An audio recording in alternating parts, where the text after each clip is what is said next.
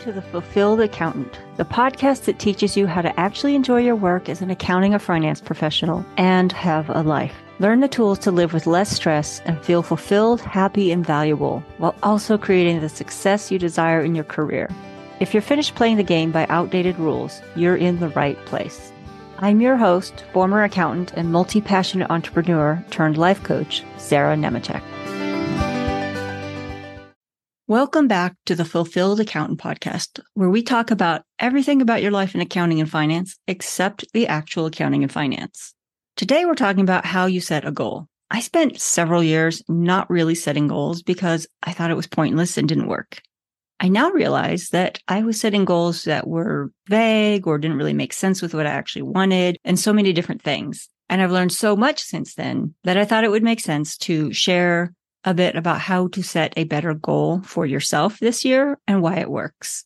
I love watching my clients use this same approach to get better results in their own businesses and lives, and I can't wait to see what you create with it. First off, how often do you set a goal for your business? And does it sound sort of like this? Let's do better next month. Hopefully next year's better. Let's increase revenue. We want to grow. Something really vague like that, right? And that's the kind of goal that so many of us set. And like I said, it's why I stopped setting goals for so long.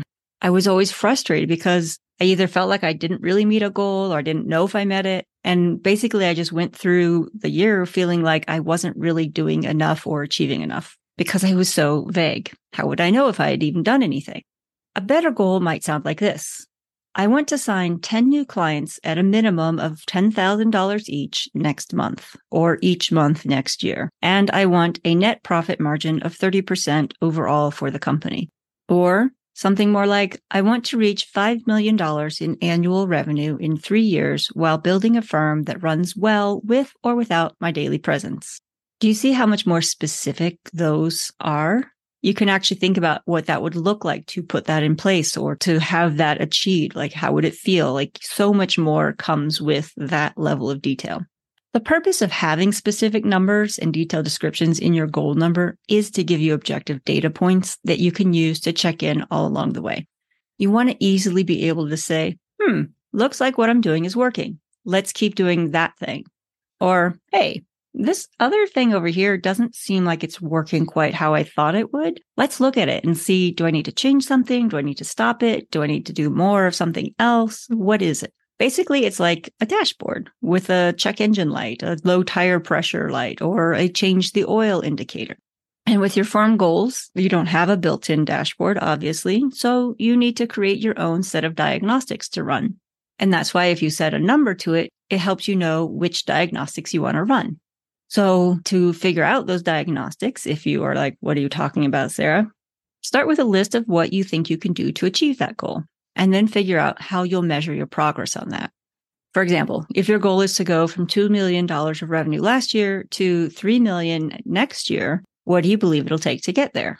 More clients, new lines of business, more employees, more sales effort, raising prices, expanding to new locations or markets, more marketing. And within each of those, what specifically? If you decide adding more clients and more employees are your primary actions to get to $3 million of revenue, how many employees, at what salary, and what skill or experience level? When do they need to start working? Does that assume you can and will keep your current employees? How many people do you have to interview to be able to get that number of employees? How about clients? Same type of clients? Same price and service offering? How many more clients do you need? Will you retain the existing clients? What will it take to sign all those new clients? And then how many sales conversations? How many leads do you need? So what I've just described here is kind of the basic approach to laying out a detailed plan to reach a goal. If you aren't operating with a detailed plan, I'm guessing that you are not working toward or reaching goals that feel very exciting to you. And you probably feel confused, frustrated, and uncertain pretty often. A lot of people create a plan, even a detailed plan each year. But most people fail to follow through once a few weeks or months go by, or when they hit their first obstacle. And this is why I want to show you that you can do it differently. I still want you to make a detailed goal with a number in it, and I want you to lay out a plan. The difference here is that you're going to plan for frequent check-ins to evaluate yourself against the plan. It sounds simple, right? The plan said you should average $250K of revenue a month. So if you have a $100K revenue month, probably time to check in and see what's going on. Was that normal? Was it a fluctuation of seasonality? Did you have a really big month the month before and it offset this somehow? Did you take all the actions that you said you would in your plan? And if you didn't reach your revenue, probably you aren't taking action. So then you want to be like, why am I not taking actions? That is where you're going to find a huge difference in how you approach goals when you follow my method. Because here's what happens. When people don't meet a goal, what are the reasons you generally have for it? Here's what I hear. There were outside circumstances that caused this. Like, it was a down month. It was the economy. It was the holidays. My employees weren't very good or didn't show up, or I was sick or they were sick. Something outside, right? Like blaming it somewhere, identifying a problem. But it's very vague still, kind of big, right? Like, the economy. That doesn't really explain a whole lot.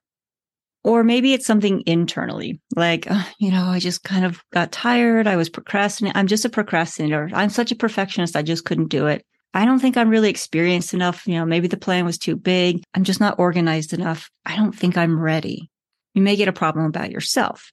And even worse, this is actually, if people make it this far, this is then where they stop. They might go like, yep, it was just this problem. I can't do anything about it. You kind of accept it as a fact. You stop evaluating and you give up on your plan. You decide you can't make it. You're like, yes, this is just the way my firm is. It's okay. We'll just keep going. I know what we did last year and that seemed to work. It's the whole Lovely Sally, same as last year, right? And the thing is, it is much easier to just keep doing what you've always done. You can just slip back into the patterns of working that you're accustomed to. You know how it works. Even if it's not what you actually want, at least you know what it does achieve for you. And it doesn't require you to get uncomfortable, experiment, risk looking stupid, getting something wrong. Or what I hear most often is, I don't want to waste time on an idea that might not work. That kills so many dreams. That fear of wasting time or looking stupid because you tried something. But it also results in you getting to the end of another year, feeling disappointed in another 12 months gone by, with you still looking at the same revenue, the same clients, the same problems, the same stresses and annoyances as last year. So that's why I like to start the process of change now, before the calendar tells you it's time to change. Because the calendar is arbitrary. Yes, it dictates reporting period end dates and filing deadlines, but that's pretty much where it stops. Everything else is up to you. So if you start now and you set some goals and you start putting it into place, you can see what happens when something goes wrong or when you feel nervous or when something feels uncomfortable before you're mired in the middle of all those external deadlines and before you have distractions and stresses that are keeping you from going with this new idea that you want to do. Speaking of distractions, that's another reason that you want a number and details in your goal and your plan. Without those details, your brain is much more likely to wander, go a million different directions, and chase shiny objects. Do you love reading business books and chasing new ideas? Do you listen to a million podcasts and try to implement big new ideas with your team every month? Do you have a list of 20 different priorities that you want to focus on next year? That is how a lot of visionary leaders love to operate. And I love their brains, so creative and so many great ideas. But when you let all those influences run your business and your brain all day, it's incredibly distracting and confusing, both for you and your employees. And I guarantee it will take you even longer to get to your goals. When you're constantly introducing new ideas and possibilities into the picture, it's hard to see where you're really going. When you have a clear goal with numbers and a detailed objective description of how you'll know that you've met the goal, it simplifies every single decision you make all year. Getting distracted doesn't mean you have to stop or give up. Just let it be your signal to slow down and check that idea against the bigger plan that you committed to. Think of your plan as guardrails. They help you stay on track. You find a new idea, you evaluate whether it makes sense to add it to the list right now, and then you probably realize, maybe this is a cool idea, probably even a good idea, but not the idea that helps me get to the goal that I set for this year. So then it's easier for you to go, okay, we just table this for later. And you are totally welcome to decide that that new idea is worth implementing right now and move forward, even if it's not part of your goal and doesn't really serve that goal. But at least you've taken the time to be clear on what you're actually doing, the actions you're taking, and why or why not you're on track with the one goal that you're going to set for the year. And you always know what you want to do about it. It just gives you that much more power or clarity in seeing the actions that you're taking and how they impact your results. So instead of flying blind for 12 months without having a clue if you're on track or not, and mostly just hoping things will change for the better, you actually have insight into what you're doing. And the last thing I want to leave you with about using these detailed numerical goals and plans is that really following through successfully requires you to think about who and how you want to be throughout the process. Let's say you want to double revenue next year. Do you want to do that without working more hours or jeopardizing your health? Do you want to run your team into the ground with 80-hour weeks year-round? Or do you want to have a happy, functional team that can not only double revenue next year, but maintain that and maybe do it again the following year? My point here is that how you achieve a goal is how you will be once you get there. So often we think, if I can just make more money, sign those clients, do X, Y, Z thing, then I will have time to take care of myself, reward my team, clean up my firm's processes, and get rid of some of those clients that are such a drain. But if you aren't actively doing those things on your way to the goal, you will reach your goal, feel exhausted, and fear making all those changes that you've been dreaming of because, oh my gosh, what if that makes everything fall apart? I need those. I've pieced all this together. I've been working so hard. I'm so stressed. If I let something go or make a change, that might ruin everything. This is exactly why so many people who go on diets, using their willpower and like having this goal and just focusing on just pushing through it, tend to gain that weight back once they reach their goal. Because once you reach that goal, you're like, oh, I can relax now, I can change, no, you know, no big deal, this is fine. And then things kind of slip back in because you weren't doing it in a way that was sustainable for you. When you power through something, you do reach a goal. Yes, that is completely possible. But you are not creating any of the habits or skills that help you maintain whatever it is that you are trying to create. So when you hear people talk about a sustainable business, this is a big part of it. Can you sustain your business at the level you want while also having a life that you want?